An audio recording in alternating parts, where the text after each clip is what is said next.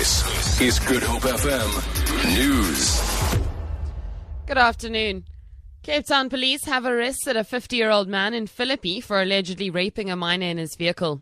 Police spokesperson FC van Wyk says a crime prevention unit spotted a vehicle on a dirt road, but the driver tried to speed off when they approached the vehicle. He was stopped. A girl from Crossroads was found with him and, when questioned, told a female police officer what he had done to her. Van Wyk says the suspect is from Gugulethu and regularly transports children to primary schools.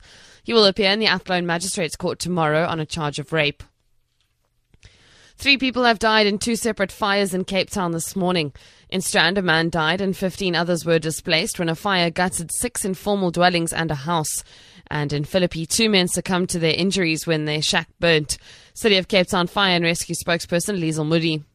Fire Rescue Service responded to an farm informal settlement where we had six uh, wooden iron structures in one house that was destroyed by fire, leaving 15 persons displaced and one adult male deceased. And another incident this morning at the Better Life informal settlement in Philippi, we had one wooden iron structure where two adults died as a result of the fire. The cause of the, both these fires are still under investigation. Members of the National Certified Fishing and Allied Workers Union is set to continue their wage strike for a second week. About 500 workers went on strike last week after wage negotiations with their employers, fishing company I&J, failed.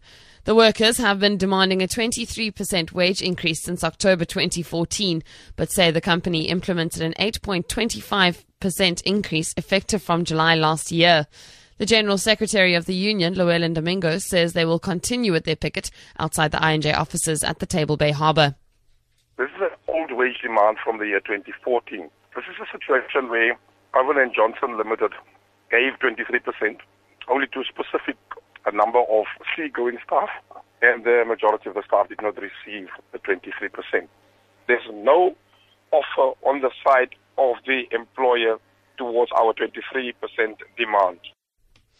The Department of Correctional Services has denied speculations of a suicide attempt by murder accused Oscar Pistorius.